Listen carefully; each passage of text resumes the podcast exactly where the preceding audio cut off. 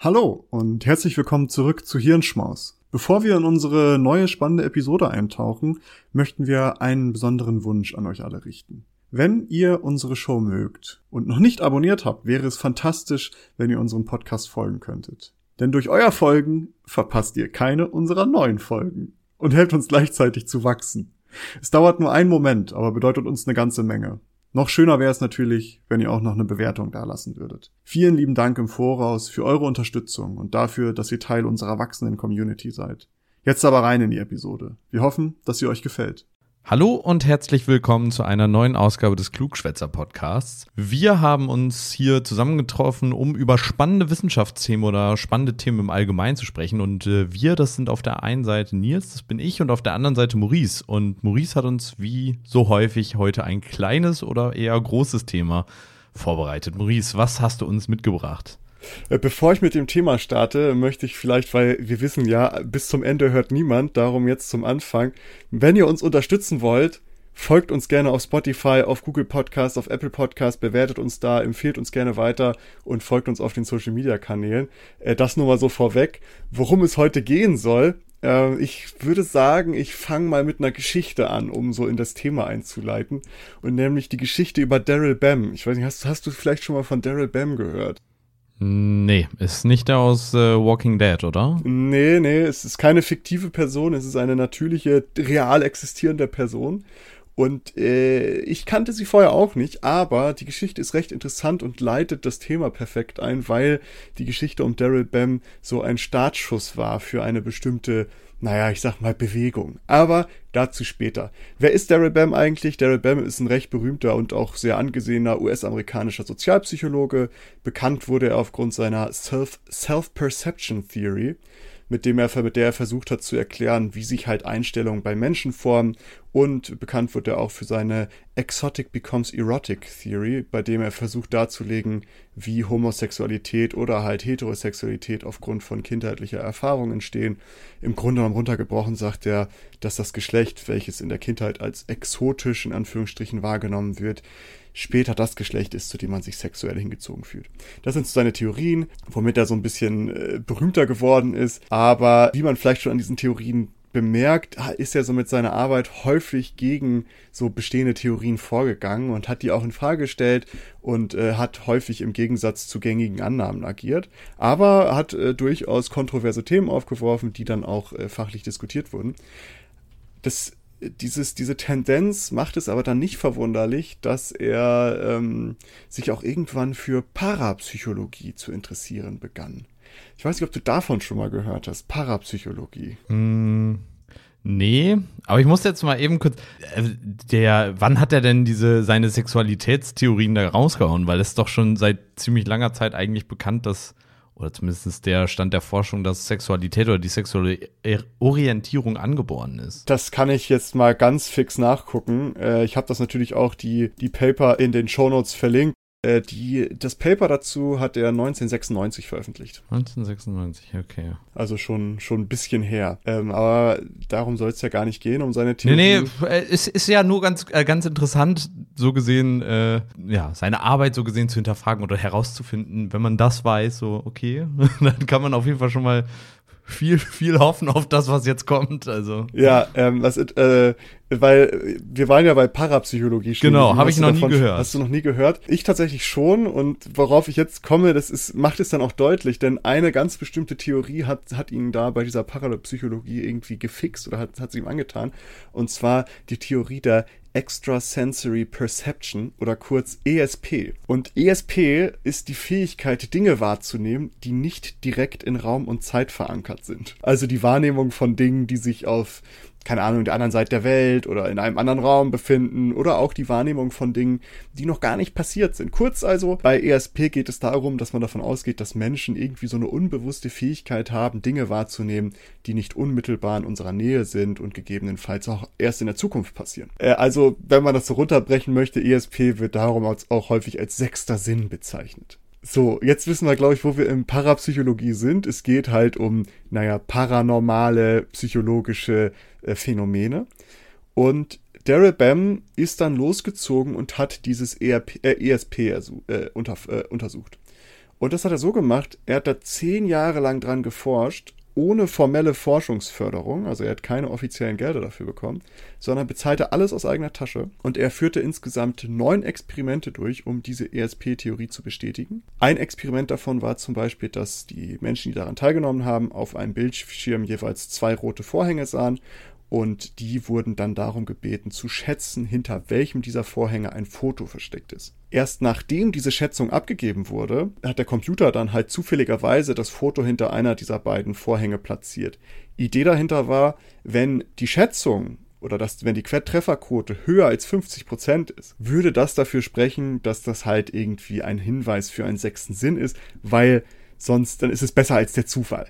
Ja, das doch, also, äh, äh, das, das ist ja jetzt schon, dieses Experiment ist ja jetzt schon Quatsch, weil, also, die sollen herausfinden, hinter welchem Dings das ist und dann, äh, ist das da aber noch gar nicht und dann, hä? Also das ja genau, also das, das Randomisierte macht ja tatsächlich Sinn, weil man möchte ja die Störvariablen so gering wie möglich halten. Deswegen sollte niemand wissen, wo das Foto sich befindet, bevor diese Schätzung stattfindet. Deswegen wird es halt zufällig ganz, gemacht. Ganz, ganz weirde äh, hier Schwurbler-Vibes. Oh. Ja, ja, aber warten wir mal, warten wir mal. Wir gehen ja weiter rein also das Interessante dabei war auch, dass die Fotos äh, waren alle pornografischer Natur. Natürlich, natürlich. Was auch sonst. Man könnte ja auch irgendwas Normales nehmen. Oh, nee, was ist das? Wir nehmen nochmal ein schönes, leckeres Pornobild hier. Lecker, lecker, lecker. Aber er hat äh, diese Pornobildchen oder pornografischen Darstellungen ausgewählt, weil er eben davon ausging, dass, naja, wir halt von Anfang an auf Sex geprimed sind und dass wir halt diesen, dieses ESP halt auch in in dieser ganz archaischen Zeit entwickelt haben, wo wir dann halt so Triebwesen waren. Und deswegen müssten wir doch solche Reize viel deutlicher spüren aus der Zukunft kommt. Und äh, naja, das Ergebnis war, die Trefferquote lag tatsächlich über 50 Prozent, so circa 53 Prozent. Also es war etwas besser als der Zufall. Wie viele Menschen waren da drin? Bei diesen ganzen neuen Experimenten waren circa um die 1000 Personen haben daran teilgenommen. Und über die neuen Experimente hat er eine 53-prozentige. Nee, nee, nee, das war jetzt nur bei diesem einen, bei diesem einen Experiment. Aber äh, es gibt noch ein zweites, was ich auch noch mal erklären kann, was er da gemacht hat. Es gibt äh, so ein bereits bestehendes Experiment, Mere Exposure Experiment. Ähm, und dieses Mere Exposure Experiment soll eigentlich zeigen, also unabhängig jetzt von ihm, dass wir Menschen im Durchschnitt Dinge mehr mögen oder besser finden, einfach nur, wenn wir diese häufiger oder wenn wir diesen häufiger ausgesetzt sind. Und für gewöhnlich geht man bei diesem Experiment folgendermaßen vor. Also beim ersten äh, wird einem unbewusst immer wieder ein bestimmtes Foto gezeigt. Das kriegt man nicht mit, ist wie gesagt unbewusst. Und dieses Foto ist dann das Habituation Target. Also der, das Ziel, was man letztendlich in, ne, in dem Bewusstsein implementieren möchte. Und im zweiten Schritt geht es dann darum, dass, dem, dass einem dann zwei Fotos gezeigt werden, nebeneinander, und man wird darum gebeten, anzugeben, welches Foto einem denn besser gefallen würde eines dieser Foto ist halt dieses Target, dieses Ziel, was einem vorher immer unbewusst gezeigt wurde. Und das andere Foto ist etwas, was diesem Ziel sehr, sehr ähnlich ist, aber unterschiedlich. Und äh, diese beiden Fotos haben die Personen halt vorher nicht gesehen, außer das eine halt unbewusst. Wenn diese, all die Menschen, die daran teilnehmen, wählen häufiger das Bild aus, was ihnen vorher angezeigt wird, als 50 Prozent wieder, äh, würde das für diese Mere Exposure Theorie sprechen, also dass so, sobald nur weil wir Dinge häufiger gesehen haben oder uns häufiger Dinge angezeigt wurden oder ausgesetzt sind, mögen wir die mehr. Naja, das ist so das klassische Experiment Daryl Bam hat das im Grunde genommen umgedreht. Also er hat erst die zwei Fotos gezeigt, bei denen dann angegeben wurde, welches einem, äh, bei dem dann angegeben werden musste, welches einem besser gefällt. Und erst dann wurde computergesteuert wieder zufällig festgelegt, welches der zwei Fotos das eigentlich ursprüngliche Target ist. Dieses Foto wurde dann unbewusst etliche Male angezeigt. Und auch da ist es dann so, okay, wenn sich Leute bei diesen zwei Fotos mit, mit mehr als 50-prozentiger Wahrscheinlichkeit für das Foto entscheiden, was letztendlich auch dieses Habituierungstarget ist, würde das wieder dafür sprechen, dass es diese Extrasensory Perception gibt. Also diesen sechsten Sinn. Und das Ergebnis war, dass äh, besonders bei negativ konnotierten Fotos lag die Trefferquote auch bei circa 53, 54 Prozent und damit halt über dem, über dem Zufall. Bei all diesen Experimenten hat er halt darauf geachtet, dass mindestens ein Sample Size von jeweils 100 Personen dabei sind. Äh, er hat sich an die äh, konventionellen und akzeptierten Methoden und statistischen Datenauswertungen gehalten. Und bei acht dieser neun Experimente, die er insgesamt durchgeführt hat, konnte halt ein, ein Effekt nachgewiesen werden, ähm, dass es eben dieses ESP gibt. Und er konnte halt diese Effekte auch reproduzieren, indem er halt mehr eigene, eigene Experimente gemacht hat. Und äh, nach zehn Jahren Forschung aus eigener Tasche und Arbeiten nach Handbuch und etlichen Experimenten mit circa mehr als 1000 Personen schreibt er also seine Ergebnisse zusammen und schickt diese an das Journal of Personality and Social Psychology. Und das ist eigentlich einer der top höchsten renommierten Zeitschriften in diesem Fachgebiet und äh, ist peer-reviewed logischerweise und es hat eine sehr, sehr niedrige Acceptance Rate, also circa 85 Prozent nach einigen Schätzungen werden da abgelegt. Ähm, das heißt, es ist relativ schwierig da reinzukommen. Tatsächlich wurde dieses Paper aber angenommen. 2011 wurde es dann auch veröffentlicht und erhielt logischerweise sehr, sehr viel Aufmerksamkeit und Daryl Bem reiste demzufolge dann auch viel durchs Land, war bei Talkshows, bei Fernsehen, Fernsehsendungen und hat da seine ESP-Theorien vorgestellt. Als so die breite Community das dann gelesen hat, gingen halt einige davon aus, dass das ein Streich wäre. Andere dachten, das wäre ein absoluter wissenschaftlicher Durchbruch. Aber für die meisten, die diese Veröffentlichung gelesen haben, war das ein Riesendilemma. Denn das Paper war methodisch einwandfrei, aber auf der anderen Seite halt logisch komplett unhaltbar. Und wenn man also diesen Ergebnissen Glauben schenken würde, würde man feststellen müssen, dass halt alle Annahmen über Zeit, die man so sonst vorher hatten, falsch wären. Wenn man diesen Ergebnissen aber nicht glauben würde, würde man halt die Standardmethoden der Psychologie nicht mehr trauen können und damit halt auch das meiste, was in diesem Fachbereich veröffentlicht wurde, in Frage stellen müssen. Und Bems Paper oder Bems Artikel äh, Feeling the Future hieß dieser Artikel. Habe ich auch verlinkt, könnt ihr auch euch selbst durchlesen. Ähm, löste eine riesige Krise aus. Denn es wurden plötzlich die akzeptierten Methoden und wissenschaftlichen Arbeit, äh, der wissenschaftlichen Arbeit wurden halt plötzlich in Frage gestellt. Und es wurden mehr, mehr darüber nachgedacht, was für Fallacies, also was für Fehleranfälligkeiten es in solchen Methoden gibt. Und äh, zentral steht eigentlich die Kritik, und die gab es auch schon vor BAMs Veröffentlichung, also das fing nicht damit erst an, aber dann kam so die Aufmerksamkeit für diese ganze Kritik, war, dass halt in der Forschung viel zu häufig flexible Studi Studiendesigns und halt flexible Datenanalysen gewählt werden. Das heißt, es werden äh, ganz, ganz viele Methoden ausprobiert und so lange getestet, bis halt gute Erz Resultate erzielt werden. Das nennt man P-Hacking im Fachjargon. Solltet ihr das irgendwo lesen, dann wisst ihr, was damit gemeint ist.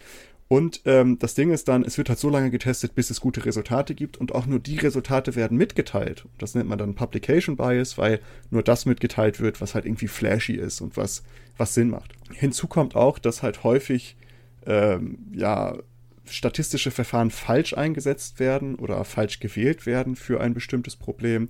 Äh, auch häufig Kritik an dieser ganzen Methodik ist, dass halt Hypothesen von Resultaten abhängig gemacht werden und nicht andersrum. Also, dass man nicht erst eine Hypothese auf, in, in den Raum stellt und dann guckt, ob die Daten gestützt ist, sondern halt man guckt, was für Daten da sind und in, entscheidet dann, was eine Hypothese da rauskommt auch kritisiert wird, dass halt die Sample Size häufig zu klein wird, sind, um halt aussagekräftig zu sein, ist generell ein Riesenproblem und dass sich halt, und das ist eigentlich der Hauptpunkt, dass sich viele Ergebnisse nicht reproduzieren lassen. Allerdings muss man auch da sagen, es gibt auch Kritik an der Kritik wiederum, ne, wie es dann halt so ist.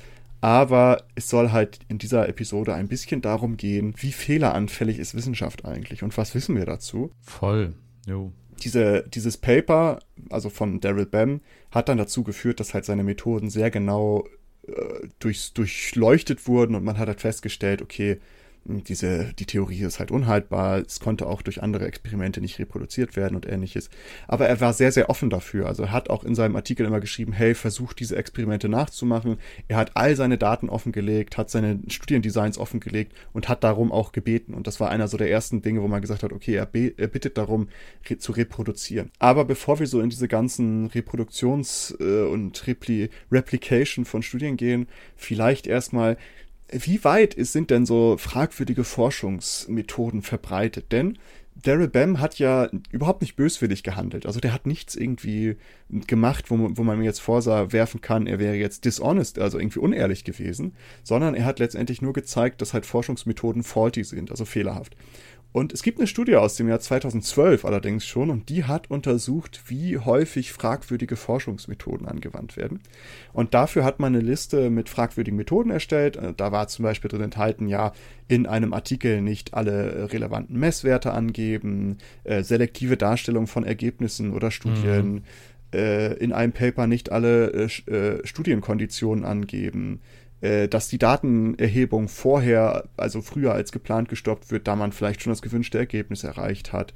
Äh, Daten verfälschen war auch darunter und auch zum Beispiel sowas wie in einem Paper Dinge behaupten, die man gar nicht mit Gewissheit sagen kann. Also zum Beispiel, dass Ergebnisse unabhängig sind von geografischen Variablen, zum Beispiel äh, Herkunft, Geschlecht, was auch immer. Also dass man Behauptungen aufstellt, ohne dass die wirklich aus dieser, aus dieser äh, Studie hervorgehen. Und da gibt es natürlich noch mehr andere, noch weitere Dinge, aber mit dieser Liste sind sie dann losgegangen und haben 2000 äh, Forschende aus der Psychologie befragt. Und die sollten wiederum ab, äh, angeben, ob sie äh, die jeweilige Maßnahme schon mal verwendet haben, also ob sie das schon mal gemacht haben, inwiefern sie äh, diese Verwendung für gerechtfertigt hielten, wie hoch sie den prozentualen Anteil anderer Psychologen einschätzen würden, die diese Maßnahmen bereits genutzt haben und wie hoch sie den prozentualen Anteil ähm, an diesen wiederum Psychologen einschätzen, die ehrliche Antworten geben würden, dass sie es schon gemacht haben. Abschließend sollte dann noch der Grad an Zweifel gegenüber der Integrität von Forschung von anderen Instituten und von den, Forschern, von den Forschern da oder halt von Forschern aus den eigenen Instituten an Doktoranden, Mitarbeitern und sich selbst angegeben werden. Also inwie, inwieweit man an dieser Forschung zweifelt.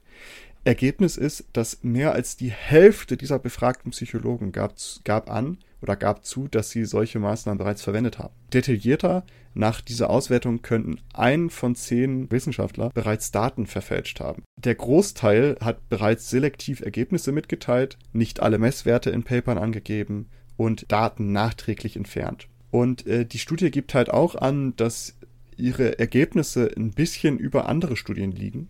Aber ich habe mir die Methoden mal angeguckt und die sind nicht so wirklich eins zu eins vergleichbar. Das heißt, ähm, irgendwo in diesem Bereich scheint es schon realistisch zu sein. Vielleicht ein bisschen niedriger, vielleicht aber auch ein bisschen höher. Wie, aber ist, man hängt ja auch mal, muss ja auch mal von der Ehrlichkeit abhängen. Das ist ja immer das Schwierige daran.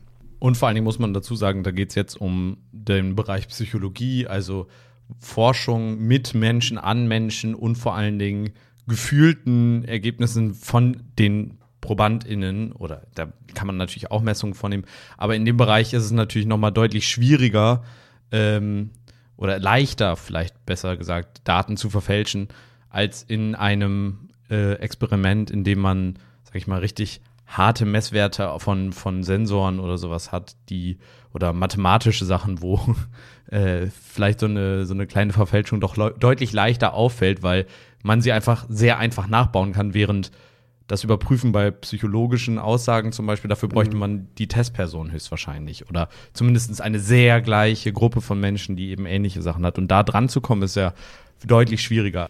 Ja, es ist, äh, man muss da halt wirklich auf die ja, Integrität vertrauen, sage ich mal, dass man wirklich das angibt, was da passiert ist. Aber es scheint ja so zu sein, dass halt viele, viele da schon in solchen Aktivitäten oder solche Maßnahmen zurückgegriffen haben.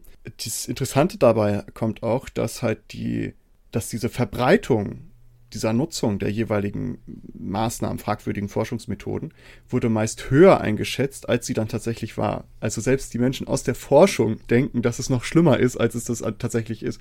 Und daran sieht man halt, okay, wie viele haben ehrlich geantwortet, wie wird es richtig eingeschätzt und irgendwo dazwischen wird vielleicht die Wahrheit liegen. Es ist aber so oder so irgendwie besorgniserregend, weil viele, viele geben zu, dass sie sowas schon gemacht haben. Und ähm, tatsächlich aber lustigerweise gab auch eine Vielzahl an, dass sie zumindest schon einmal im Laufe ihrer Karriere Zweifel an der Integrität von Forschung hatten, aber häufiger gegenüber der Forschung von anderen Instituten, als irgendwie was mit sich selbst zu tun hat, logischerweise.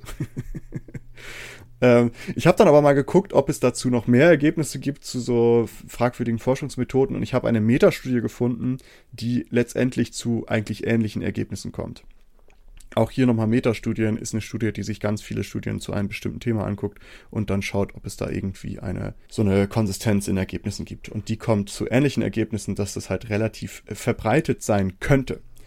Äh, eine Special Mention hier noch dazu, wo es um Verfälschung von Daten geht, da musste ich ein bisschen lachen. Es gibt eine sehr einflussreiche Studie zur Unehrlichkeit und da hat man letztendlich herausgefunden, dass die Daten gefälscht sind. Äh, fand ich irgendwie ein bisschen großartig. Nicht schlecht. Mhm. Aber wenn wir jetzt noch mal einen Schritt weiter gehen, also das sind dann ja wirklich jetzt äh, ja fragwürdige Forschungsmethoden. Was aber auch noch reinkommt, ist halt statistische Signifikanz. Und Statistik ist generell immer ein schwieriges Problem. Ja. Aber ich möchte noch mal so ein bisschen genauer auf die Gefahren bei der Ermittlung von Statistiken Signifikanzen eingehen. Denn es gibt eine äh, recht, ja, auch mittlerweile sehr bekannte Studie, die hat untersucht, wie einfach es ist, falsch positive Ergebnisse zu halten, beziehungsweise wie einfach es ist, statistische Signifikanz für so ziemlich alles zu erzeugen. Um das darzulegen, führten die Autoren zum Beispiel eine Studie durch, die mit statistischen Spielereien zu dem Ergebnis kam, dass Menschen nach dem Hören von When I'm 64 von den Beatles durchschnittlich eineinhalb Jahre jünger waren als vorher, bevor sie das gehört haben. Also es konnte etwas statistisch belegt werden, was überhaupt nicht möglich ist. Und ergänzend haben die halt auch noch Computersimulationen durchgeführt, insgesamt 15.000, und bei diesen Simulationen wurde untersucht, welche Auswirkungen flexible Forschungsentscheidungen auf die Wahrscheinlichkeit von falsch positiven Ergebnissen haben können. Nochmal Rückgriff. Am Anfang hatte ich ja gesagt, dass so eine zentrale Kritik ist, dass halt diese Forschungsdesigns viel zu flexibel sind. Also, dass man so im Prozess noch Dinge umwirft und guckt, wie oder was. Und genau das haben die sich jetzt angeguckt und ähm, haben zum Beispiel sich angeguckt, naja, Auswahl von zu untersuchenden Variablen und Wahl von Sample Size zum Beispiel. Das Ergebnis ist, jetzt mal beispielshaft nur, die Möglichkeit aus verschiedenen Untersuchungsvariablen auswählen zu können, könnte die Wahrscheinlichkeit von falsch positiven beinahe verdoppeln. Als Beispiel, ähm, es werden zwei Variablen, wie zum Beispiel Zuneigung zu einer Person und Bereitschaft, Geld zu leihen, erhoben. Und bei der Studie, Studie kann dann geschaut werden, wie sich Manipulationen auf die Zuneigung oder halt auf die Bereitschaft, Geld zu leihen auswirken oder wie sich das irgendwie auf beide auswirkt. Und dass mindestens einer dieser Tests signifikante Ergebnisse liefert, ist vergleichsweise hoch. Das heißt, sobald man die Möglichkeit hat, da irgendwie nochmal rumzuspielen und zu sagen, naja, okay, vielleicht wirkt sich das aber auf die, auf die Bereitschaft, Geld zu leihen aus, ähm, könnte das halt die, die, die Möglichkeit ähm, von falsch positiven oder die Wahrscheinlichkeit von falsch positiven Ergebnissen beinahe verdoppeln. Auch etwas ähnliches, die Möglichkeit, weitere Messungen als geplant durchzuführen, erhöht die Wahrscheinlichkeit von falsch positiven Ergebnissen um circa ebenso 50 Prozent fast. Zum Beispiel bei einer Studie werden jeweils 20 Messungen unter bestimmten Konditionen vorgenommen und diese werden dann auf Signifikanz überprüft. Wenn eine Signifikanz vorliegt, ist alles gut. Es werden keine weiteren Messungen vorgenommen. Wenn allerdings keine Signifikanz vorliegt, werden jeweils 10 weitere Messungen pro Kondition vorgenommen, um erneut Signifikanz zu testen. Das heißt, auch diese Flexibilität kann dazu führen, dass eben mit einer 50-prozentigen Wahrscheinlichkeit äh, dass die Ergebnisse falsch positiv sind. Und auch bei diesen, auch bei weiteren dieser flexiblen Forschungsentscheidungen wurden hohe mögliche Falsch-Positiv-Wahrscheinlichkeiten identifiziert. Und die Autoren der Studie gehen davon aus, dass die tatsächlichen Zahlen je nach Ausgestaltung der Flexibilität aber noch höher sein könnten und auch andere nicht betrachtete Forschungsfreiheiten ähnliche Auswirkungen haben könnten. Es gibt jetzt auch noch eine ganz, ganz neue Studie aus 2022, ist jetzt vor kurzem rausgekommen. Und die hat was ähnliches gemacht. Die ist losgegangen und hat untersucht, äh, ob Studien zu der Sapir-Whorf-Hypothese sinnvolle Aussagen darüber machen können, ob Sprache Wahrnehmung beeinflusst und sich damit auch daraus resultierende soziale Phänomene erklären lassen. Genau das ist halt die Sapir-Whorf-Hypothese, dass man sagt, okay, Sprache formt unsere Wahrnehmung und deswegen andere Sprache, andere Wahrnehmung von Realität. Und in dieser Studie wurden dann die bestehenden Methoden genutzt, um halt zu zeigen, dass damit viele positive Ergebnisse produzieren werden können, die allerdings recht unwahrscheinlich sind. So wurde beispielsweise mit den gängigen Methoden ein Zusammenhang zwischen Sprache, die Wörter wie die halt nach Tee klingen und nicht nach Cha, um halt ein heiß aufgebrühtes Getränk zu beschreiben. Also dass zwischen solchen Sprachen, die halt eher Tee benutzen, und autoritären Gesellschaften halt ein Zusammenhang besteht. Das konnte mit dieser, mit der statistischen Auswertung nahegelegt werden. Ähm, ebenso konnten, konnten die mit dieser statistischen Auswertung zeigen, dass Menschen, die Sprachen sprechen, bei denen das Verb vor dem Objekt kommt, also zum Beispiel wie Deutsch oder Englisch, eher dazu neigen, nativistische Annahmen zu haben. Nativismus ist die Ansicht, bestimmte Begabungen oder Fähigkeiten seien angeboren oder von Geburt an im Gehirn fest verankert. Und genau da kommen wir nämlich dahin, was du vorhin gesagt hattest, Korrelation und Kausalität. Mit statistischen Möglichkeiten kannst du so ziemlich eine Korrelation überall fast feststellen, solange du die Daten dazu hast. So der etwas alltagsrassistische, aber bekannte Satz, äh, irgendwie, heute scheint die Sonne, deswegen fällt in China ein Sack Reis um. So, ist, ist unter Umständen eine Ko äh, Korrelation, aber eben keine Kausalität und das zeigt ja auch immer, wie wichtig, also wie du schon gesagt hast und wie das, es ist ja auch offensichtlich, ich meine, ähm, jeder kennt das, dass Korrelationen einfach herrschen und die aber nicht zwingend dazu führen, dass das halt in irgendeiner Form einen Zusammenhang oder eine Auswirkung oder einen Einfluss auf dieses Ergebnis hat, was man da betrachtet. Also klar, man muss da auf jeden Fall äh, ja ganz ganz akut aufpassen, was man da statistisch belegen will. Und Statistik darf in dem Kontext natürlich auch nicht der einzige Beweis sein dafür, dass es funktioniert. Ja, und das äh, ist halt immer interessant, weil man sieht ja überall Statistiken, wenn man so unterwegs ist, sieht man irgendwie statistische Auswertungen, also jetzt auch im Internet irgendwie runtergebrochen von, keine Ahnung, Quarks oder irgendwelchen anderen Plattformen, wo dann halt das vermittelt wird. Ähm, aber man hat gar nicht so eine, also man weiß ja gar nicht, wie genau das jetzt stattgefunden hat und was da statistisch untersucht wird. Und man versteht es ja meistens auch nicht. Ja, aber na, da wäre ich, da ich nochmal eben vorsichtig, weil man muss ja immer gucken, was will, was wird denn da statistisch dann belegt und, und in welcher Form. Ich glaube, dass man da schon auch unterscheiden kann und unterscheiden sollte. Ein paar Sachen sind halt immer auch Indizien dafür, für eben, also Korrelation kann ja auch eben eine Kausalität beweisen. Und jetzt, es, es wirkt, schwingt so ein bisschen sonst dieser, oh ja, alles, was statistisch belegt ist, das ist Quatsch mit. Oder könnte mitschwingen. Ich, ich will das noch nicht unterstellen. Ich bin mir sicher, dass du das äh, damit nämlich nicht aussagen willst. Aber ich glaube, es ist ganz wichtig, dass man das auch differenziert sieht, weil viele Sachen, die eine hohe Korrelation haben und die auch eine plausible Herleitung haben und dann gibt es noch zusätzlich diese Korrelation. Das ist auf jeden Fall ein starkes Indiz dafür, dass diese, äh, dass das eine Kausalität sein kann in der Wissenschaft, das ist ja sowieso auch der wichtige, der wichtige oder eine wichtige Grundsatzgeschichte, äh, die der, in der Wissenschaft gilt. Alles hat so lange Gültigkeit, bis jemand eben das Gegenteil bewiesen hat. Und niemand äh, hat ja hier, niemand sagt ja, ich habe jetzt etwas herausgefunden, das hat eine statistische signifikante oder eine statistische Signifikanz, deswegen stimmt das Punkt. Es wird sich nie wieder was daran ändern. Und das ist die Wahrheit. Das, wer das äh, sagt, de, der oder die Forscherin, ähm, sollte auf jeden Fall nochmal überlegen, ob das also der richtige Bere Bereich dafür ist. Deswegen, ich glaube, wie gesagt, es ist immer nur so gesehen die beste Annahme, die wir aktuell haben und die wir dann so gesehen statistisch damit belegen. Hm. Was ich, äh, was ich eigentlich meinte, war, man kann das ja gar nicht häufig mit all den Statistiken, die einem unterkommen, wenn man so im Internet unterwegs ist, nachvollziehen, ob das jetzt eine gute oder eine schlechte ist. Ach so, das war ja, eigentlich eher so das, äh, was ich meine. Klar. Also man kann es, es ist sehr, sehr schwierig, das voneinander zu unterscheiden, aber du sprichst schon was an, worauf ich später gleich nochmal kommen möchte. Ach so, ja. Mal, mal wieder, endlich mal wieder was vorweg. Das habe ich schon, aber ist genau, noch nicht so wild. Schon länger nicht mehr gemacht. Äh, denn ich würde eigentlich einfach äh, gerne mal so äh, erst nochmal weitermachen mit, naja, Problemen, die wir so haben in wissenschaftlichen Diskurs. Aber warte, dann, dann habe ich noch einen Punkt zu dem, was du eigentlich gesagt hast, weil das ist natürlich auch vollkommen korrekt und deswegen, das ist, glaube ich, aber auch ganz wichtig, dass es eben vertrauenswürdige Quellen gibt, von denen ich dann sage, okay, wenn wie du, du hattest jetzt Quarks genannt zum Beispiel.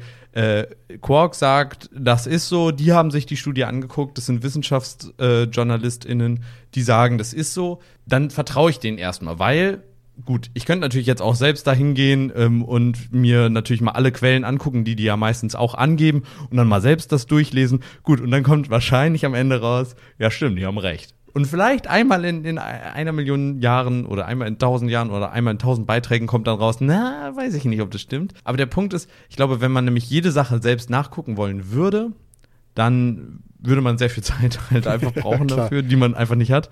Und deswegen ist es wichtig, dass es vertrauenswürdige Quellen gibt und genauso wichtig, dass es Menschen gibt, die trotzdem nochmal nachgucken. Ja, ja, genau, ja, logisch. Ahnung davon haben und, und dann, so, ja, ja. genau.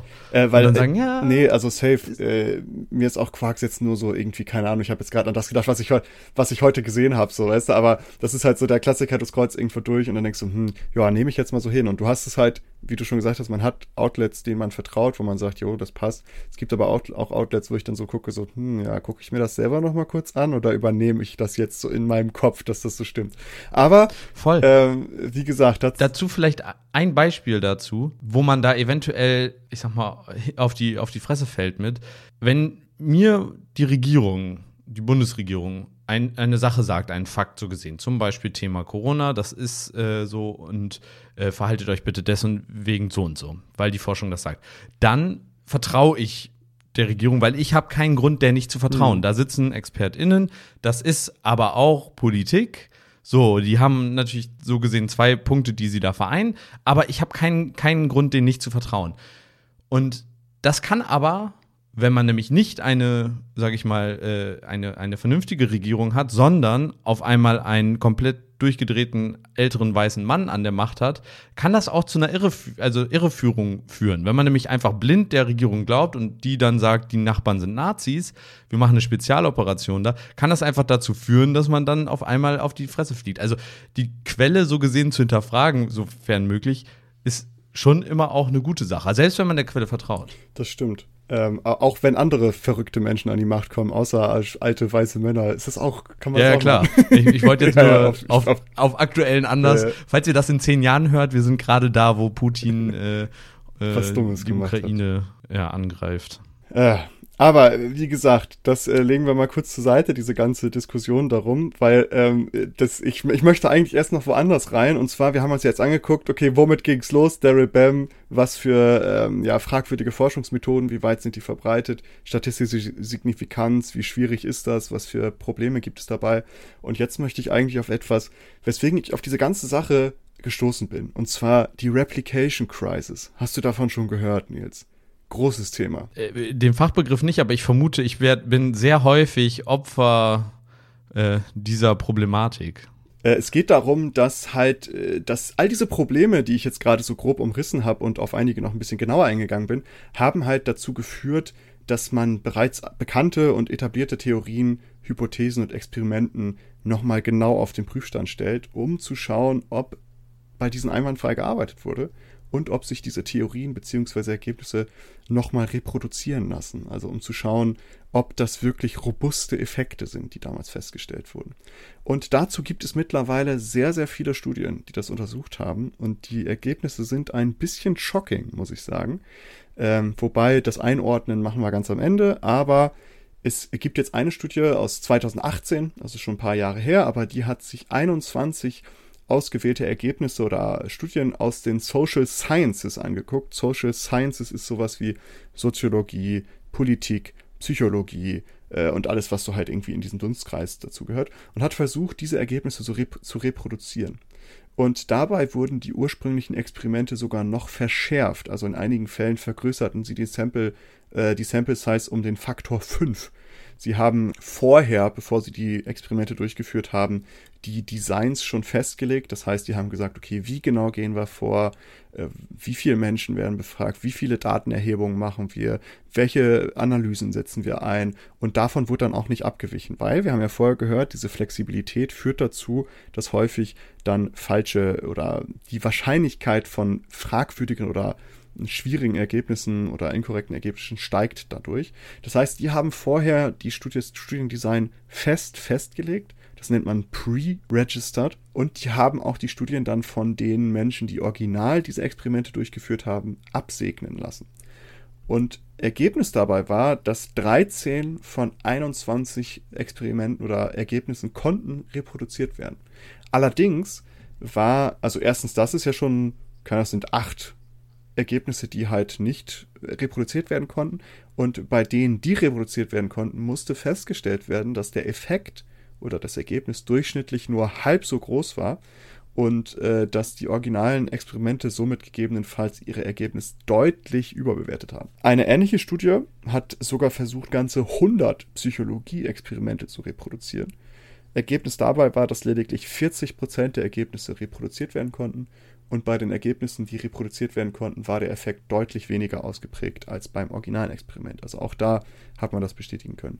Auch zur Wirtschaftswissenschaft gab es eine vergleichbare Studie, bei denen 18 Ergebnisse reproduziert werden sollten. Ergebnis zwei Drittel der, äh, der Ergebnisse konnten reproduziert werden. Ähm, es gibt aber Befürchtungen zur geringen Reproduzierbarkeit, gibt es auch zur Neurologie und zur Chemie und zu ganz, ganz vielen anderen Fachbereichen potenziell könnten halt durch Fehler mehr als 10.000 Studien davon betroffen sein. Ja, es gibt eine Übersicht im Internet, die habe ich euch mal verlinkt, was sehr, sehr interessant ist. Die haben nämlich alle Theorien und Hypothesen, die mittlerweile als fragwürdig gelten, mal gesammelt und dargestellt. Und äh, da sind ganz, ganz viele Theorien drin, von denen ich selber noch dachte, ja, das ist ja, das ist gesetzte Wissenschaft. Zum Beispiel, äh, keine Ahnung, was damit drin war, war das, war das Stanford Prison Experiment. Ich weiß nicht, ob das einige kennen. Da geht es darum, dass halt Macht über andere Menschen macht Menschen grausam, sage ich mal. Äh, der Bystander-Effekt ist zum Beispiel auch so etwas, was, äh, was in Widerruf geraten ist. Denn also der Bystander-Effekt geht davon aus, dass je mehr Menschen einen Vorfall beobachten, umso seltener greift jemand ein, da alle denken, jemand anders macht es schon.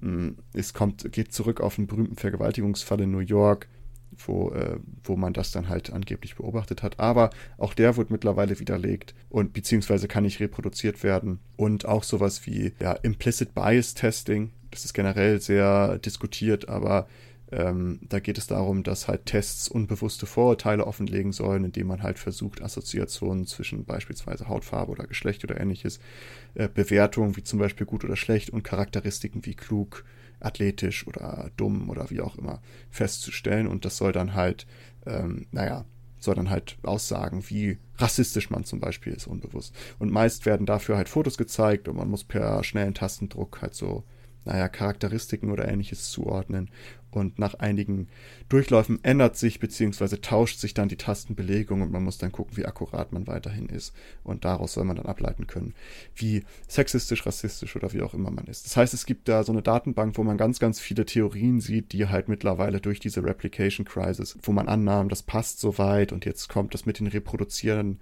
kommt dann halt langsam raus, dass die Ergebnisse nicht mehr wirklich Stand haben. Dazu aber auch vielleicht, das geht ja in eine Richtung, ähnliche Richtung wie das, was ich vorhin schon mal gesagt hatte eine Theorie bleibt natürlich nur so lange gültig, bis sie widerlegt wurde.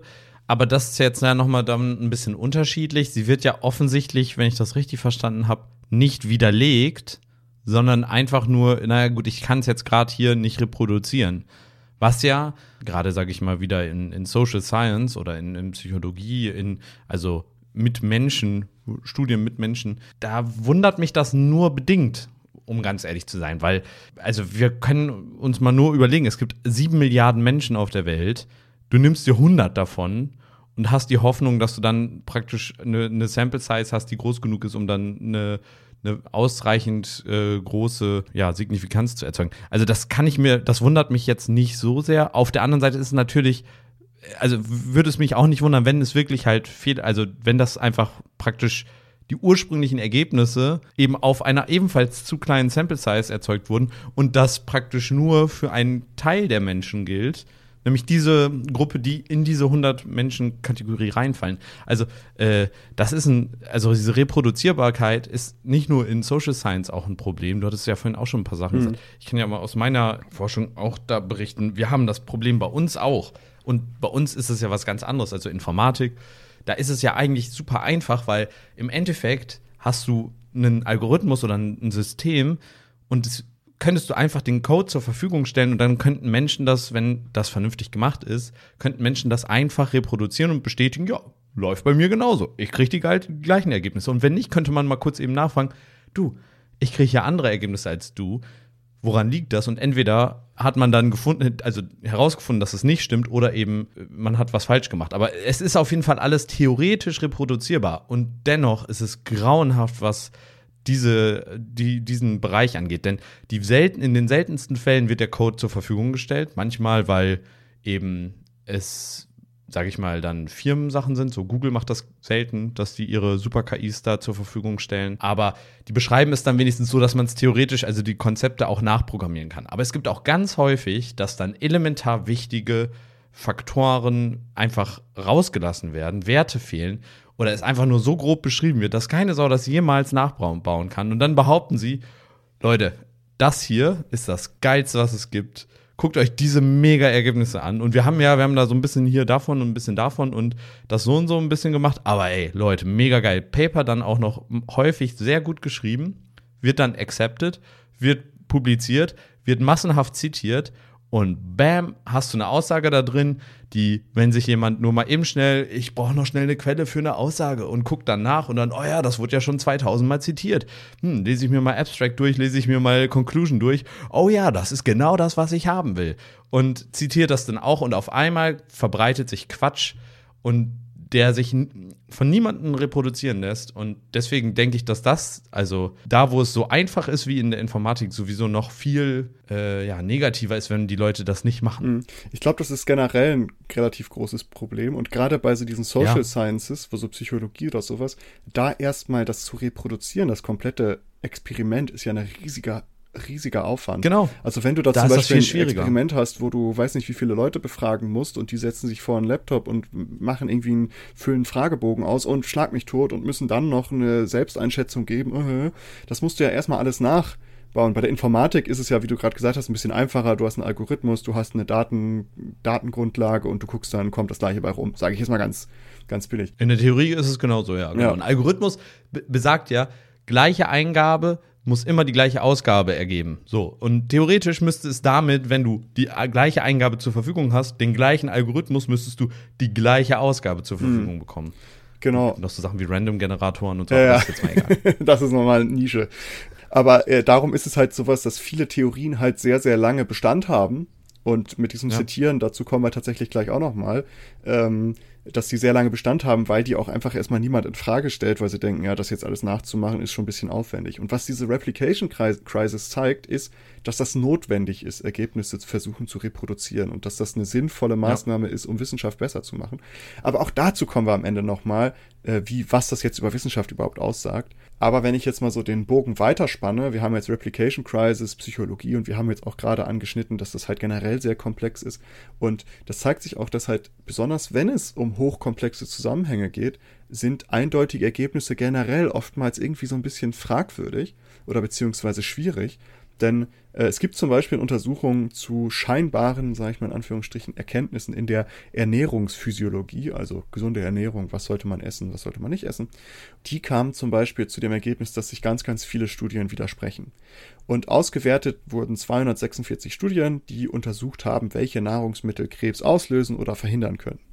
Ergebnis war, dass so circa alle Nahrungsmittel, die da enthalten waren, gleichzeitig Krebs auslösten und gleichzeitig Krebs verhinderten. Und das ist ja genau das, was wir, glaube ich, auch schon mal bei der äh, Y-Food und Y-Food und Yule-Sache besprochen haben, ähm, wo es dann um Ernährung ging, dass wir gesagt haben, ja, diese Ergebnisse sind sehr, sehr schwierig, weil du kannst nicht genau wissen, woran das jetzt liegt, dass diese Person Krebs bekommen hat.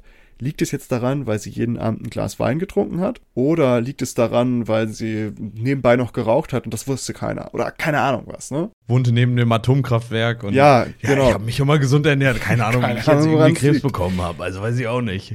Und das ist halt das Schwierige daran. Das heißt, die haben, ist eine sehr interessante Grafik. Ich habe die Studie verlinkt, da ist eine Grafik drin, wo man dann so Nahrungsmittel sieht oder so eine Skala von löst Krebs aus, löst Krebs nicht aus oder verhindert Krebs. Und du siehst halt zu allen Lebensmitteln gibt es beides. So, beides löst es aus und verhindert es. Und äh, es gibt dann halt noch weitere Untersuchungen von halt neuen medizinischen Erkenntnissen, die halt viel mediale Aufmerksamkeit erhielten. Und dabei wurden 49, Prozent, äh, 49 Studien betrachtet, von denen letztendlich circa 29 Prozent als falsch oder völlig überzogen identifiziert wurden. Auch da ist es halt sowas, nur weil etwas Neues heißt es nicht, dass etwas gut ist.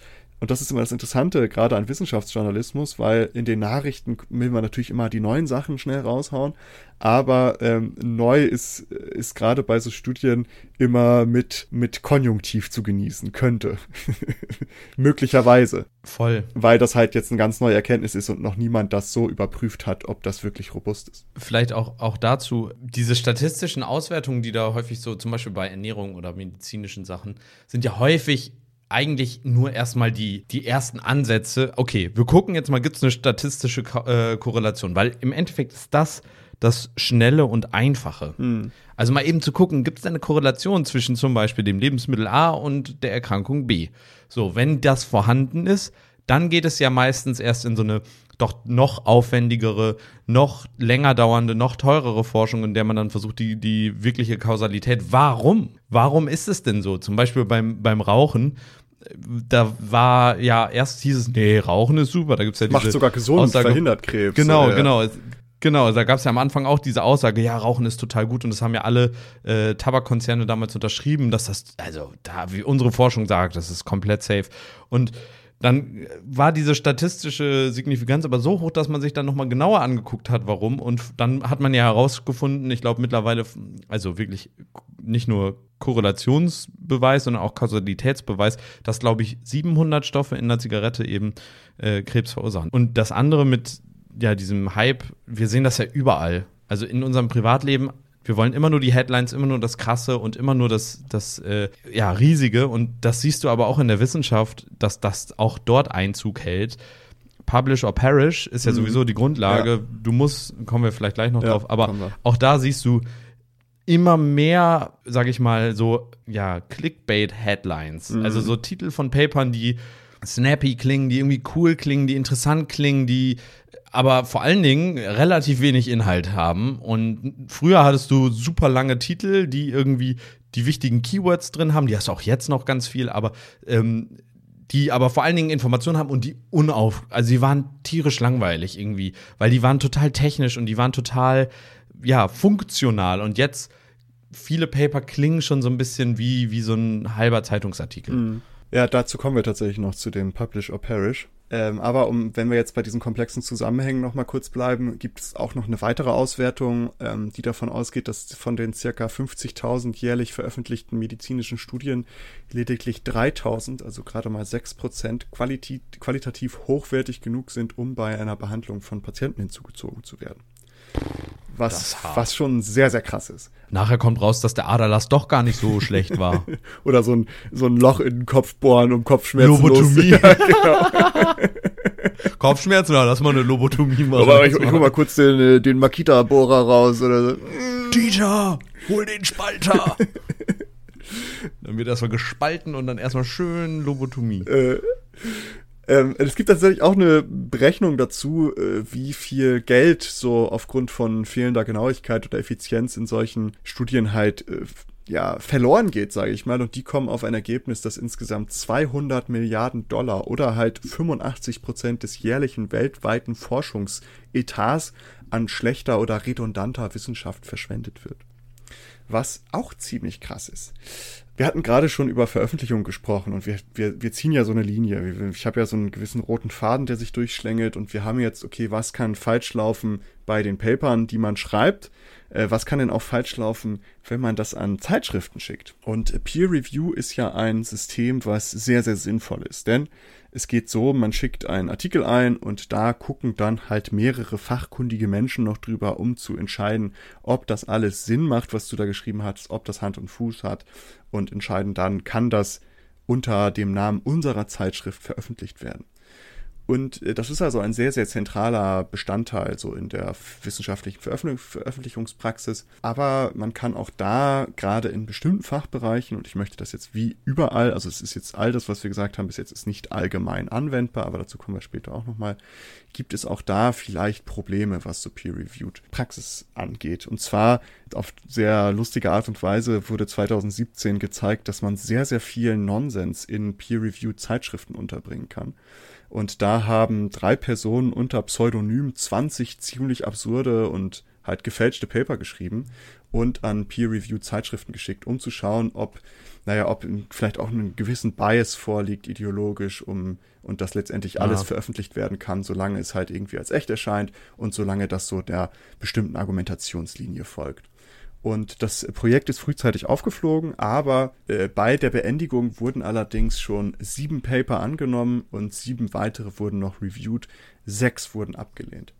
Und äh, ich mache das mal als Beispiel, damit ihr so grob mitbekommt, was da so drin war. Unter den angenommenen und veröffentlichten Papern war beispielsweise eine Studie, die untersucht hat, warum heterosexuelle Männer seltener mit Hilfe von analer Penetration masturbieren und was für eine Auswirkung es hätte, würden sie es doch tun. Und das Ergebnis war, heterosexuelle Männer würden durch anale Penetration beim, Mas beim Masturbieren weniger transphob und mehr feministisch werden. Und das hat diese Studie halt besagt und das wurde angenommen und veröffentlicht. Ähm, ein anderes veröffentlichtes Paper hat Beobachtungen aus einem Hundepark ausgewertet da, äh, und ist zu dem Schluss gekommen, dass in Hundeparks Vergewaltigung akzeptiert wird und dass diese Beispiele. Ach ja, das kenne ich. das ist äh, auch ziemlich großartig und dass dass diese halt, diese Akzeptanz halt Beispiel für die Hunde-Rape-Culture ist und, äh, und dass in dieser Rape-Culture bei Hunden halt einige Hunde systematisch diskriminiert werden. Und diese Beobachtungen wurden dann auch, äh, äh mit diesen Beobachtungen wurden dann auch Rückschlüsse auf die menschliche Einstellung zur Vergewaltigung und, und Unterdrückung ermöglicht, also von den Hundehaltern, sag ich mal. Und die Ergebnisse sollte dann, sollten dann Grundlage bieten, um Männern sexuelle Gewalt abzutrainieren. also ziemlich, ziemlich absurd. Das wurde auch veröffentlicht. Ebenso wurde ein weiteres Paper akzeptiert, also es wurde noch nicht veröffentlicht, als es aufgeflogen ist, es wurde aber accepted mit Veröffentlichung irgendwann ausstehend, welches im Grunde genommen einen Ausschnitt von Mein Kampf äh, mit Buzzwords oh und bereits anerkannten Argumenten unmodelliert hat. Ja, das wurde dann halt akzeptiert. Und äh, diese ganzen akzeptierten und veröffentlichten Artikel wurden auch von den Reviewern allesamt als wertvoll und sinnvoller Beitrag zur Forschung erachtet und so weiter und so fort. Ich habe den Artikel, wo die drei Personen, die das gemacht haben, das beschreiben, habe ich verlinkt. Es gibt auch, ich habe auch den äh, Google Drive Storage, wo all die Artikel, die die geschrieben haben, drin sind, habe ich verlinkt. Klickt euch da mal rein. Ich habe sehr herzlich gelacht, als ich das gelesen habe. Ähm, es ist sehr, aber die machen das sehr, sehr gut. Also das sind auch alles Leute, die aus der Wissenschaft kommen und die wissen auch, wie man sowas schreibt. Und das sieht sehr, sehr, ja, sehr äh, gut aus, wie sie es gemacht haben. Ähm, ja, und das Ding da ist, die haben halt natürlich alles gefälscht, außer die Zitate. Also alles, was sie zitiert haben, ist tatsächlich Literatur und ähm, haben sich also so ein bisschen an so einer gewissen, ja, an so einen gewissen Gedankenstrom ange angehängt und haben dann halt das so weitergeführt, aber ins Absurde gezogen und konnten damit zeigen, dass halt sehr, sehr viele Dinge veröffentlicht werden können, die eigentlich schon beim ersten Lesen als zumindest fragwürdig gelten sollten, müssten. Das war doch auch ganz am Anfang von Corona. Ich versuche das gerade parallel hier auch zu finden, aber ich, ja, da gerate ich gerade in ganz un unschöne Ecken des Internets. Ähm, da war es so, dass äh, ganz am Anfang von Corona ein Paper veröffentlicht wurde, auch peer-reviewed in einem Journal, ganz äh, früh praktisch schon, dass irgendeine Forschungsergebnis da, irgendwelche doch dann eher kontroversen Aussagen zu Corona. Und dann hat man, also es wurde auch veröffentlicht direkt, also es war super schnell, das muss innerhalb von zwei Wochen, also ja. nach Einreichung schon veröffentlicht worden sein.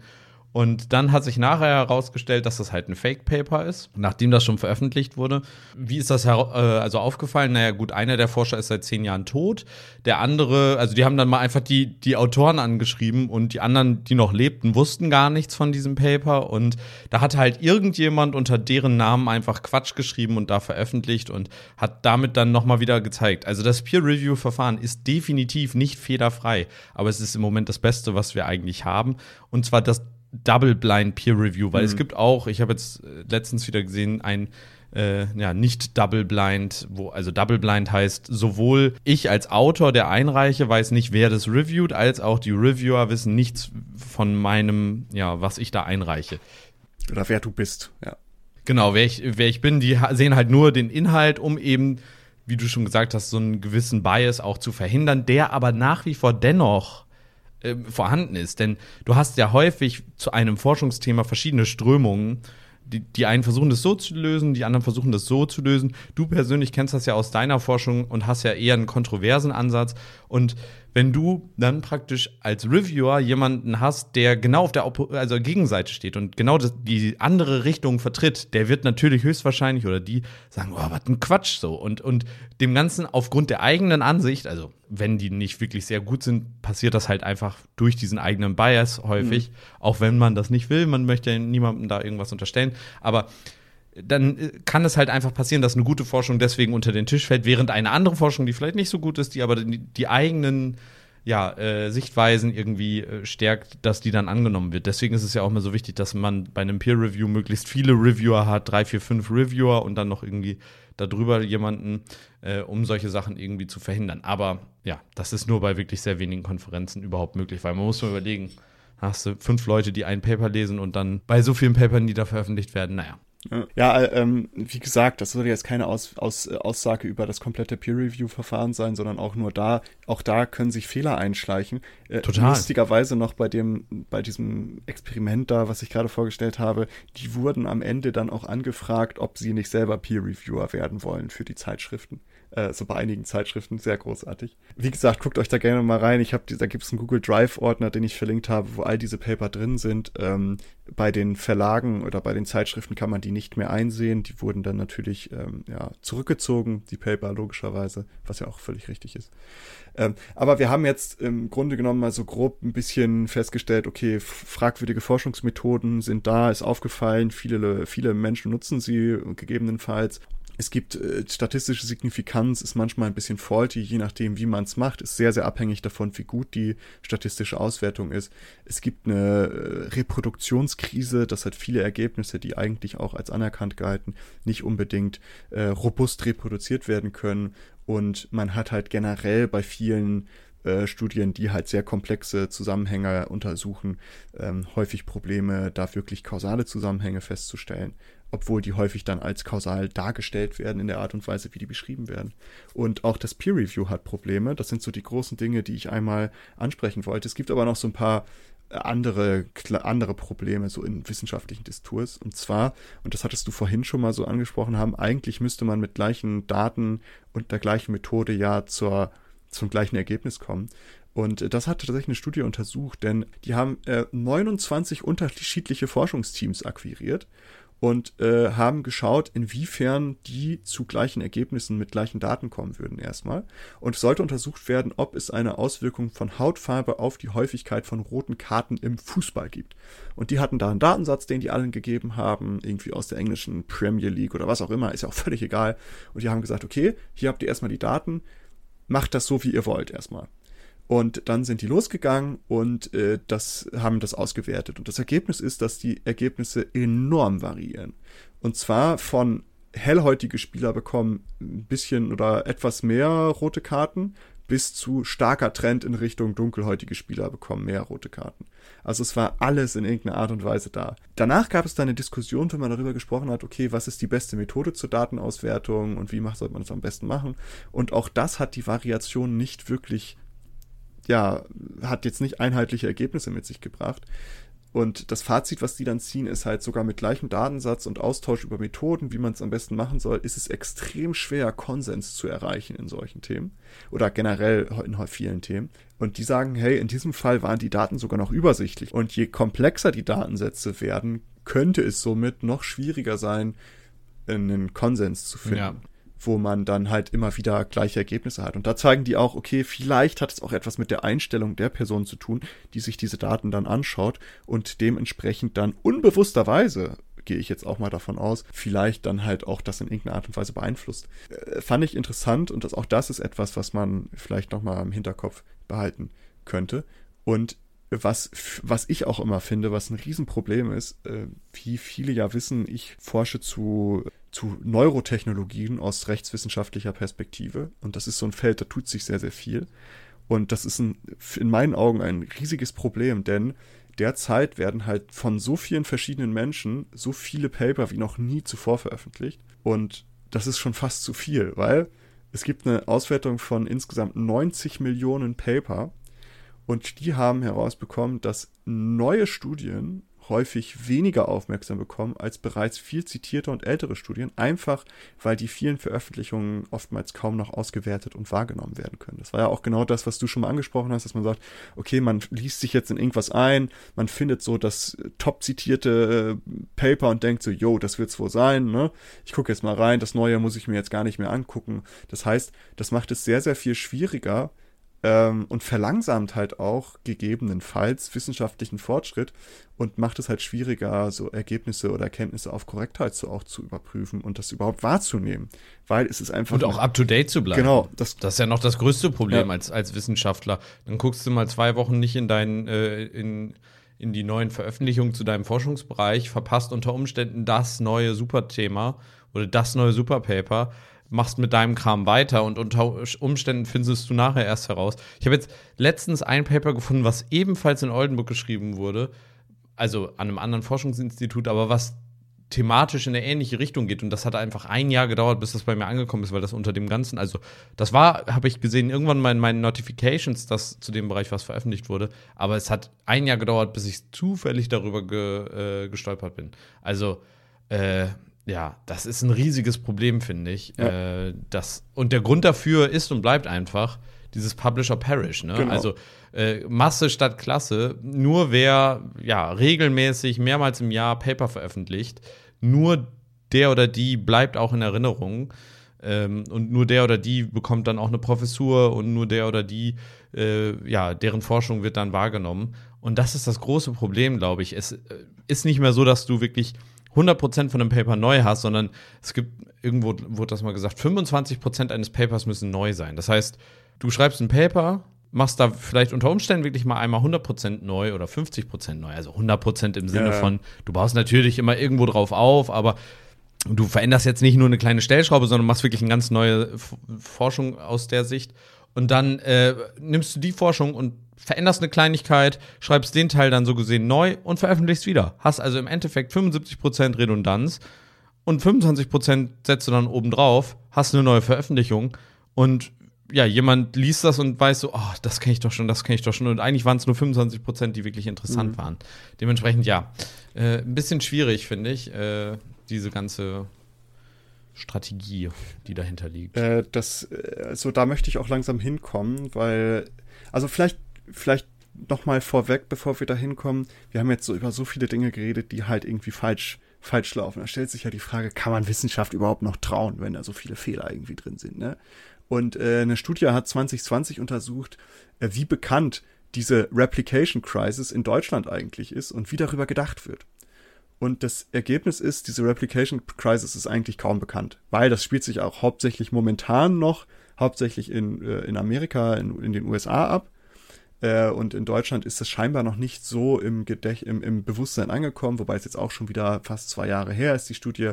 Ähm, und denen denen aber diese Replication Crisis bekannt war, sahen dieses aber als Anzeichen für wissenschaftliche Qualitätskontrolle und Selbstkorrektur an.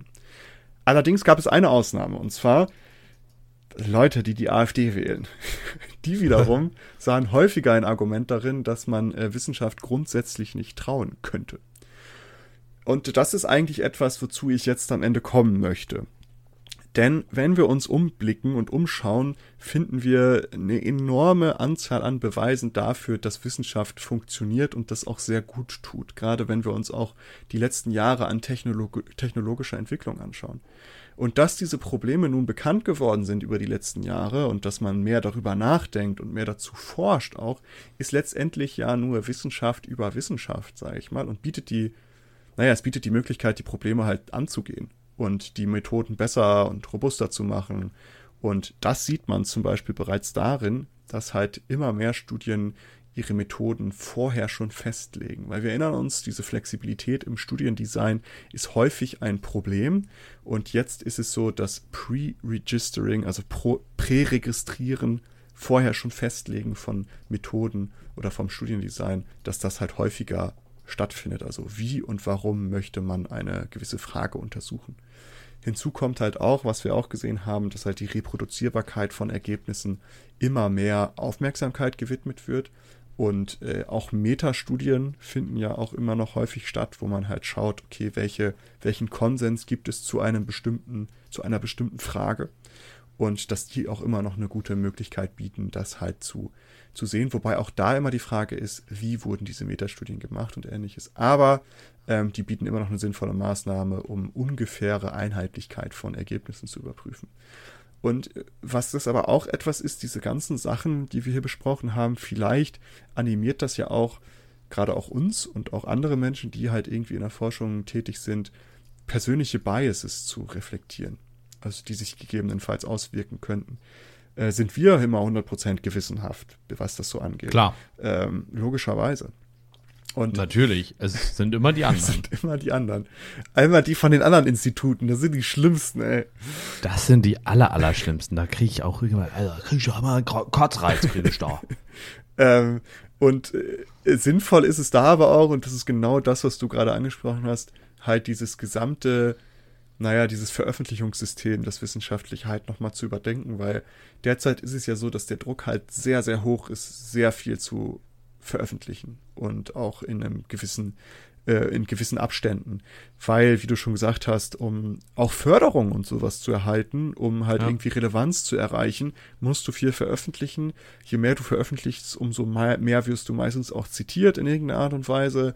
Ähm, und Klar. darüber, das ist ja so die Währung der Wissenschaft, je nachdem, wie viel, was für ein, was für ein Ranking du da hast oder deine Paper erhalten, umso besser ist es, umso mehr äh, Prestige, umso mehr Wahrscheinlichkeit, Professurenstelle zu bekommen, umso bessere Förderung.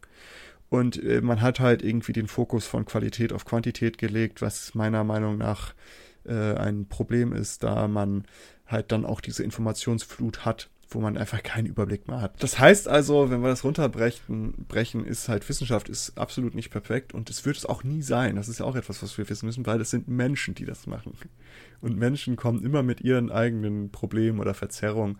Aber das Schöne an Wissenschaft ist ja, dass das halt vom Diskurs lebt und gerade vom breiten Diskurs und man versucht ja immer wieder der, Nahe, der Wahrheit einen Schritt näher zu kommen und darum ist es auch sinnvoll, dass wir über diese Probleme sprechen, die benennen und uns angucken, wie verbreitet sind die und was kann man dagegen tun.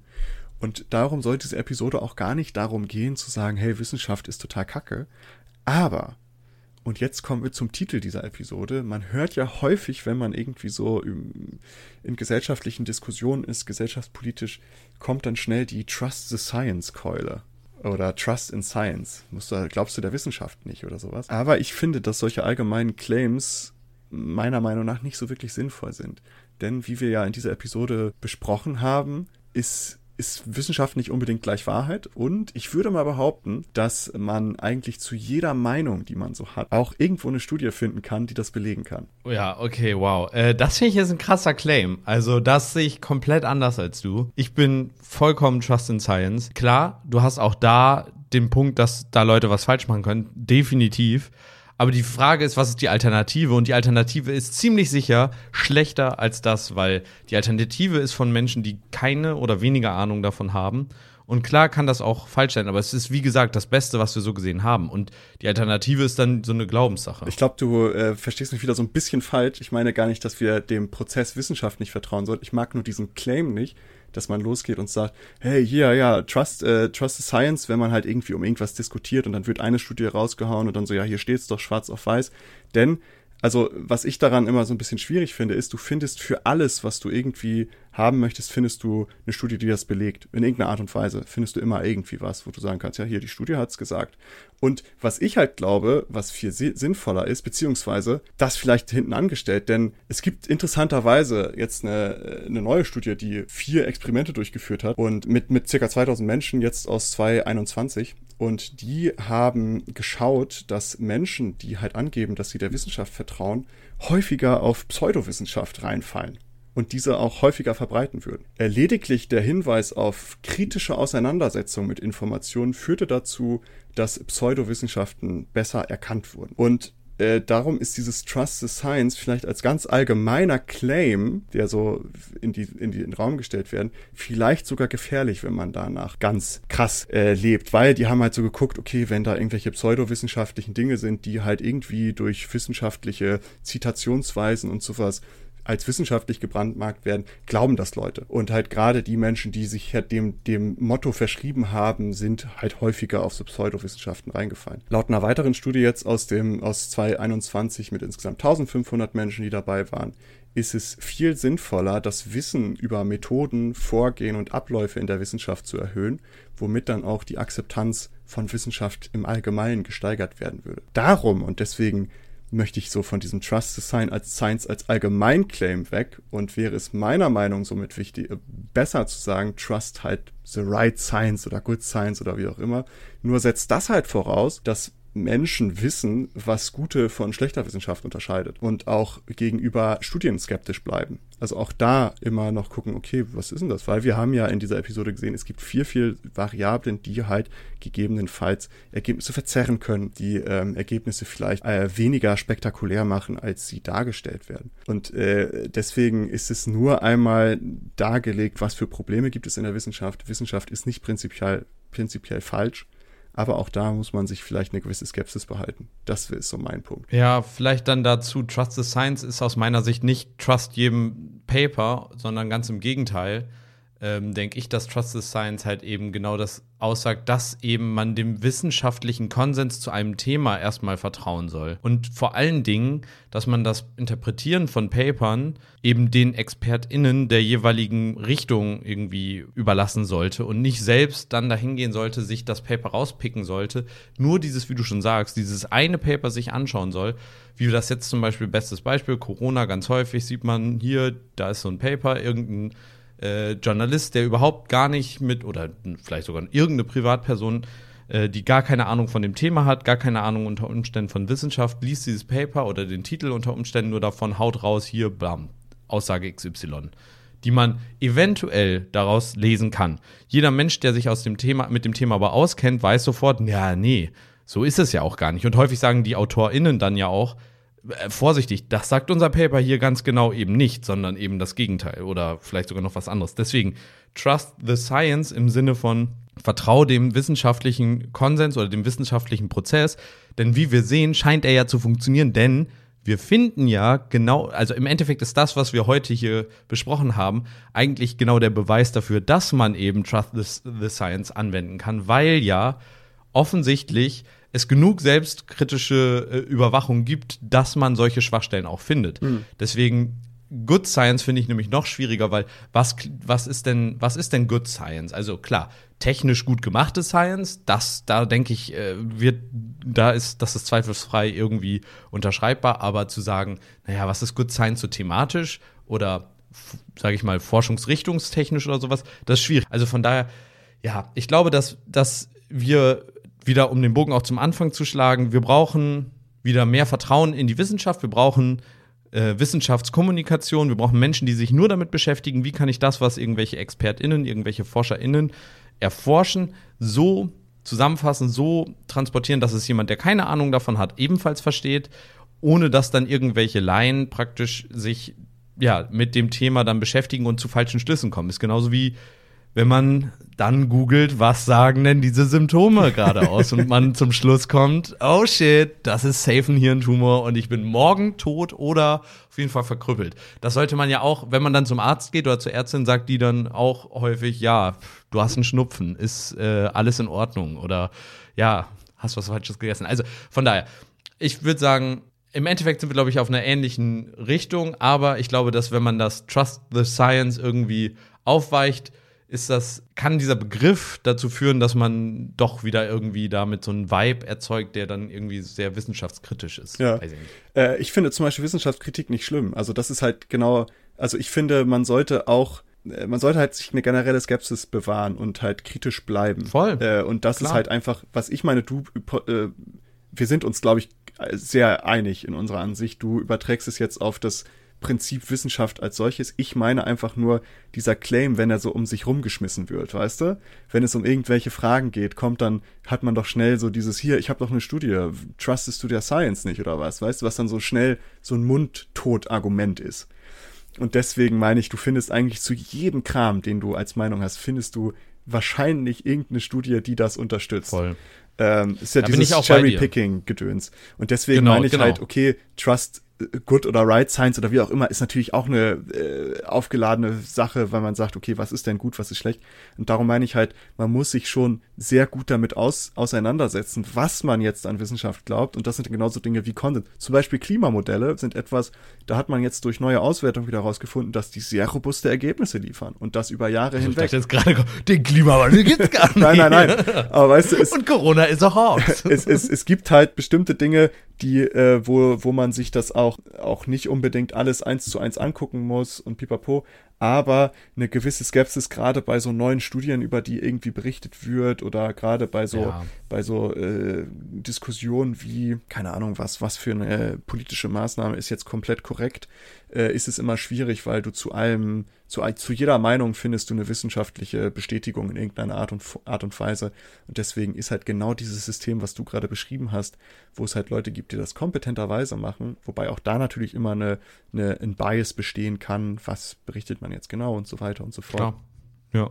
Deswegen muss man sich halt einfach eine generelle Skepsis und kritisch irgendwie bleiben, aber das soll natürlich nicht dazu führen, dass man sagt, alles, was irgendwie Wissenschaft ist, ist falsch ist grundsätzlich falsch.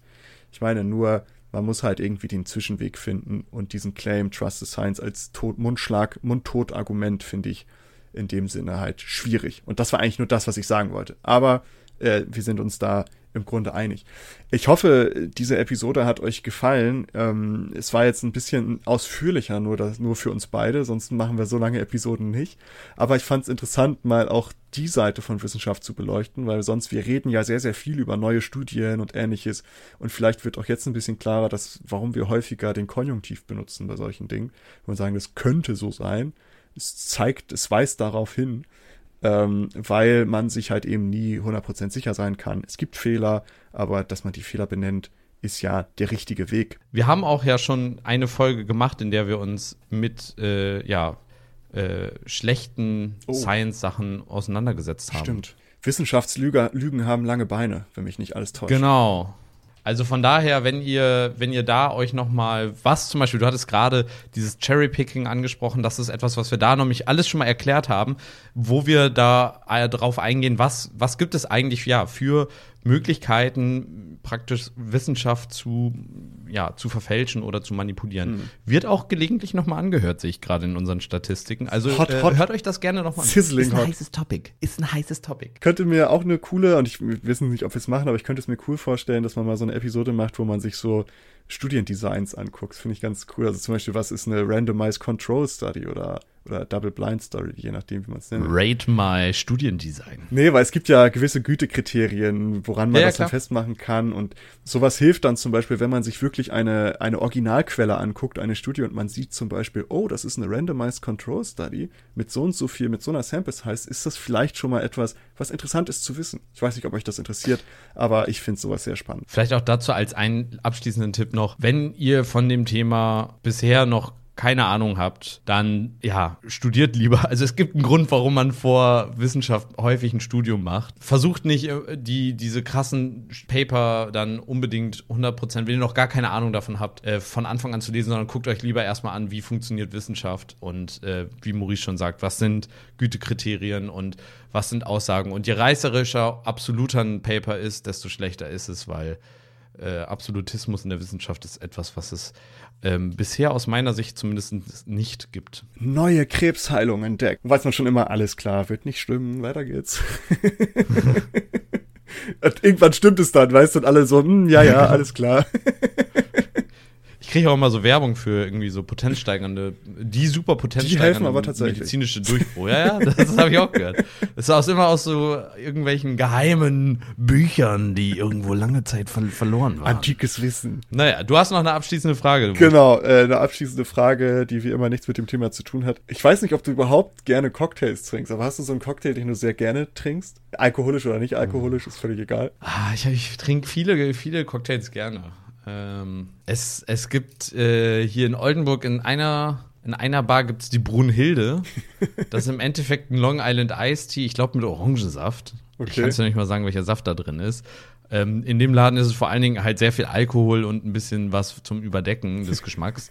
ähm, sehr ungesund, äh, sowohl für Hüfte als auch für Leber. Aber äh, der schmeckt und sonst irgendwie was Frisches. Ne? Ist ja eher so ein Sommergetränk Mojito, Caipirinha, ja. das schmeckt gut. Ja, das ist auch Oder, voll meins. Äh, so. Also wenn ich mir ja. so ein Mojito ist, so ich mag so diesen Minzgeschmack und dieses Rohrzucker. So weißt du, äh, dass es so crunchy Zucker. ist auch noch. Das soll natürlich keine Anleitung sein zum, zum Saufen hier, aber. Alkoholismus, ne, genau. ähm, nee, bei mir ist es auch so Mojito, Caipi, das sind so die beiden. Und ähm, was habe ich letztens probiert? Wie heißt das? Moskau Mule? Kokain. Mit so Cranberry ja, so, ja, Moskau Mule ist auch und, oh ja. äh, und Wodka halt. Es war auch sehr lecker. Sehr, sehr lecker. Aber äh, in ja. diesem Sinne, äh, falls ihr einen Cocktailabend macht, wir haben jetzt nur gängige Cocktails genannt. Außerdem Brunhilde, der Long Island Ice Tea mit irgendeinem anderen Wundersaft. ja, genau. Kipp da einfach irgendeinen Saft rein. Das hilft, das funktioniert. Und in dem Sinne würde ich diese Episode auch äh, schließen. Ich hoffe, sie hat euch gefallen. Kommt gerne nächste Woche wieder. Folgt uns hier und dort und überall. Empfehlt uns weiter. Und ganz liebe Grüße. Trust in Science, würde ich mal sagen. Ja, in dem Sinne, auf Wiedersehen. Reingehauen. Tschüss, tschüss.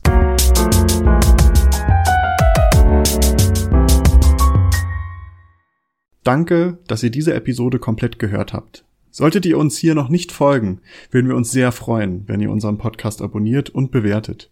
Wir stecken viel Arbeit in dieses Projekt und freuen uns über jedes Feedback. Folgt uns gerne auch auf Instagram und oder Twitter, wenn ihr absolut nichts mehr verpassen wollt.